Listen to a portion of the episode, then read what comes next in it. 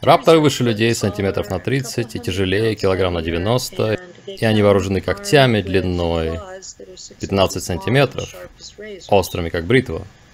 И в невооруженной схватке они побеждают каждый раз. Поэтому наши люди были постоянно вооружены.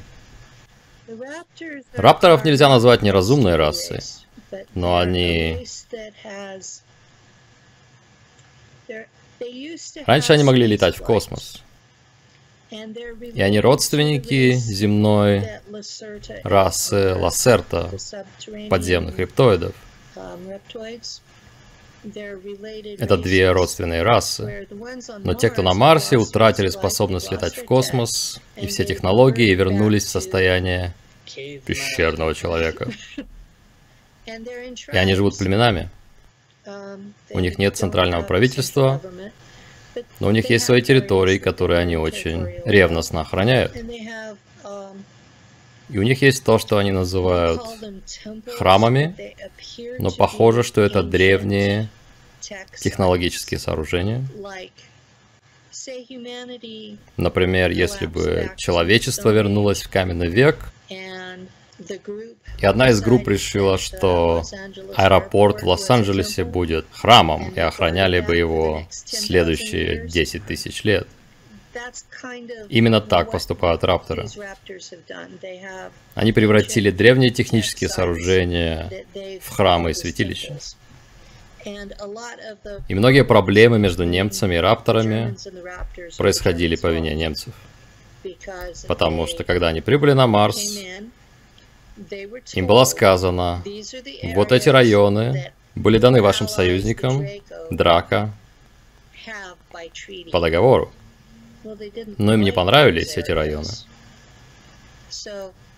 Поэтому они нашли другие места, где у рапторов и богомолов были города и разбомбили их нейтронным оружием, чтобы вычистить местное население. И это автоматически начало войны. И войны... Та, что в северном полушарии закончилась в 1990 году, и насколько я знаю, война в южном полушарии все еще тянется. И вот из-за чего начались войны изначально. И сразу после того, как был подписан мирный договор, немцы послали американских морпехов в один из этих храмов чтобы забрать какие-то технологии. И это то, что Рэнди Крамер называет битвой блендера. Итак, на своей службе в роте специальных тактических операций я поднялся до звания старшего сержанта после примерно 17 лет службы. И в тот момент произошла ужасная катастрофа. Моя рота 097, еще одна рота с нашей базы 098 и две другие роты с другой базы 096 и 095. И это по 244 человека на роту. То есть почти тысяча человек. После того, как все это закончилось, из этой тысячи осталось меньше 35. В тот момент, прямо перед этой операцией, война была окончена. Та война, в которой я провоевал 17 лет своей службы, которая началась еще до моего прибытия, насколько я знаю, она длилась больше 25 лет. Все это закончилось. Мы подписали мирные договоры с местными рептоидами, инсектоидами, и мы признали вторгающихся рептилий, то есть драка, как противников, подписали договоры и объединились против них в три стороны против одной. И выгнали их с территории планеты Марс. Навсегда. И это было большое дело, это был момент больших аплодисментов. И вот нам говорят, что нам нужно отправиться в одно из гнезд рептоидов, который являлся одним из древних мест, где должны были быть какие-то артефакты, которые нужны нашим ученым. И такие просьбы были довольно обычным делом. Они часто находили какие-то места или руины с археологическими находками или технологиями, и нас посылали туда, чтобы забрать их. И иногда это просто был мусор, а иногда интересные, необычные вещи. А иногда мы приходили куда-то, и оказывалось, о черт, там у них гнездо, и убегали, потому что у нас не было достаточно людей. Итак, да, мы закончили войну, но вместо того, чтобы прекратить воевать, нам сказали, хорошо, идите и достаньте в таком-то месте такую-то штуку, и мы пошлем четыре роты, что было очень странно. Послать тысячу человек на операцию, чтобы просто достать какую-то вещь. Поэтому у большинства из нас было плохое предчувствие по этому поводу. И мы говорили, нет-нет-нет-нет, погодите, мы не хотим, чтобы нас неправильно поняли. Мы же подписали договор с этими ребятами. Мы объединились с ними против плохих ребят. И неужели мы будем рисковать нарушением договора, посылая аж тысячу солдат в их древний храм, куда они просили нас не ходить? Они вряд ли хорошо это воспримут, поэтому мы были очень обеспокоены. Я, будучи руководителем одного из подразделений, выразил протест своему командиру и остальному руководству. Я сказал старику, командующему, я использовал все аргументы, чтобы сказать, слушайте, я не думаю, что это хорошая идея, я считаю, что здесь что-то нечисто, что это просто так не пройдет. И мы же прекрасно знаем, наблюдая за этими ребятами в бою, что они могут быть сдержанными 9 раз из 10. Но если они действительно разозлятся и по-настоящему пойдут на нас, они просто порвут нас, потому что они очень мощные воины. И большую часть времени они дрались не в полную силу. Если они пойдут на нас с полной силой, они просто растопчут нас. И все быстро закончится. Но и мне было это интересно. И зная это, я не хотел отправляться на эту операцию. Но старик согласился со мной и сказал, что ему тоже это не нравится. Но у меня есть свой приказ, а у тебя есть свой приказ. Поэтому просто сделай то, что умеешь делать хорошо, отправляйся туда, сделай свою работу и уходи. И если будет проблема, уходи. Я доверяю тебе и знаю, что ты будешь хорошим командиром для своих людей. Я знаю, что ты будешь лучшим из всех, кто будет там. То есть, я не могу быть там, поэтому ты нужен там. Я надеюсь, что все пройдет не так плохо, как мы думаем. Но у нас у всех есть свои приказы. Поэтому иди и сделай то, что нужно. И мы отправились туда. Нам нужно было попасть в это большое древнее сооружение под землей через серию тоннелей, пещер, и мы как бы спустились туда. Мы не хотели посылать всех через один проход, потому что образовалось бы бутылочное горло в маленьких пещерах, где едва помещаются 6-8 человек в ширину. Если у тебя аж тысяча человек, будет очень тесно. И мы старались разбиться на группы и распространиться настолько, насколько возможно. И вот мы попадаем в этот главный зал с куполом, который по размеру, наверное, был как стадион, супердом или любой большой крытый стадион. То есть такой же большой в диаметре и такой же круглый. И мы все собрались внутри и попытались связаться с базой, чтобы выяснить, что делать дальше. И тут связь перестает работать, и все наши сигналы блокируются. И мы все начали смотреть друг на друга, типа, о, о, это нехорошо. И тут по всему периметру этого большого крытого зала в равных промежутках. То, что казалось скальной поверхностью, превратилось в открытые проходы. Я не знаю, была ли это твердая голограмма или просто голограмма. Но то, что выглядело как твердая стена, вдруг превратилось в цепь проходов по всей окружности этого зала.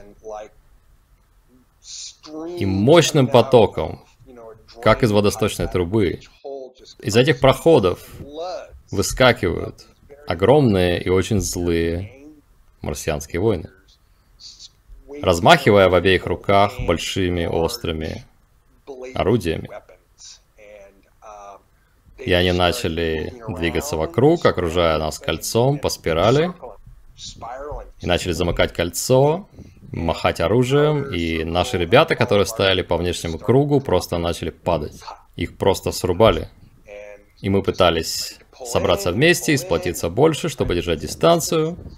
И пытались как-то обороняться, но было бесполезно, потому что мы как будто оказались внутри блендера. И на тот момент наши ученые уже разработали технологии открытие локализованных червячных дыр, поэтому переброска солдат в тот период часто выполнялась через эти локализованные червячные дыры. Но эти рептоиды полностью заблокировали нашу связь, и мы не могли ничего включить, чтобы открыть портал и смотаться оттуда. И вот кому-то удалось заставить радио работать или поймать сигнал на другой частоте, связаться с базой сообщить, что происходит, и спросить, что же нам делать. Из базы нам сказали оставаться на месте, как будто мы могли делать что-то еще, и что с минуты на минуту они выяснят, как открыть портал и вытащить нас. Но случилось так, что они не использовали локализованную червячную дыру для переброски войск, а вместо этого открыли портал для телепортации целого корабля, который открыл огромную червячную дыру размером с корабль над нами и втянул в него всех, кто остался в живых на тот момент. Потому что наш круг становился все меньше и меньше и меньше. И все, кто оказался вблизи внешнего края этого портала, горизонта событий, были просто разрезаны пополам, если входили с ним в контакт. И следующее, что я помню, мы в лазарете, на койке, заходят врачи. Девушка из моего отряда, я вижу только верхнюю часть ее тела. Кровь выходила из нее так быстро, она бледнела, и жизнь покидала ее так быстро. Я кричу врача, здесь нужен врач, человек умирает. Это был хаос, и все погибли, кроме 35 из нас, кто остался в живых. Как я понял, это было дебильное решение людей из колониальной корпорации Марса, которые хотели забрать какую-то вещь так сильно, что были готовы сунуться на территорию, на которую нельзя было заходить по договору. Это была чужая территория по договору. И они послали тысячу ребят на смерть. И насколько я знаю, никто из начальства не понес за это ответственности. Я не думаю, что марсиане сказали, ну раз вы нарушили договор, теперь мы всех вас убьем. Я думаю, они просто сказали, ну вот, мы убили всех, кого вы послали в наш храм, куда мы говорили вам не ходить. Теперь вы выучили свой урок. Я думаю, что никто из наших не посчитал, что это был слишком жесткий ответ от них. И я не думаю, что это было поводом для разрыва договора и развязывания новой войны, потому что они явно действовали в рамках договора. Они сказали, ну ваши люди сунулись туда, куда не следует, и мы прикончили всех, как мы и обещали, так что больше так не делайте. Это было месиво. И это была глупость. И мой командир на тот момент был наказан за это. Драка. Я никогда не забуду, когда этот высокий белый альфа-драка ворвался на всех парах в офис, вытащил моего командира и указал на его персональную ответственность за то, что произошло. И он сказал, ты нарушил наш договор, ты опозорил нас и просто когти прошли от лобка под ребрами и порвали его. И как только Драко ушел, медики поместили то, что осталось от капитана в резервуар для регенерации. И он уже больше не был таким мудаком, как раньше. Могу себе представить. И тогда для нас все закончилось. Наша рота была уничтожена, и понадобилось бы восстанавливать ее с нуля. И невозможно было взять 6 или 7 ребят, которые остались живыми из этой роты, и которые видели, как вся их рота была порезана на куски, и просто добавить к ним людей для восстановления роты заново. Это было просто нереально. Поэтому, когда я был в лазарете, на медицинской кровати выздоравливал, ко мне обратился один из старших по званию офицеров и спросил меня, хочу ли я пойти в летную школу и стать пилотом. И мне не пришлось думать долго, я ответил, конечно, хочу. Поэтому последние почти три года моей 20-летней службы Я служил пилотом и уволился в звании капитана.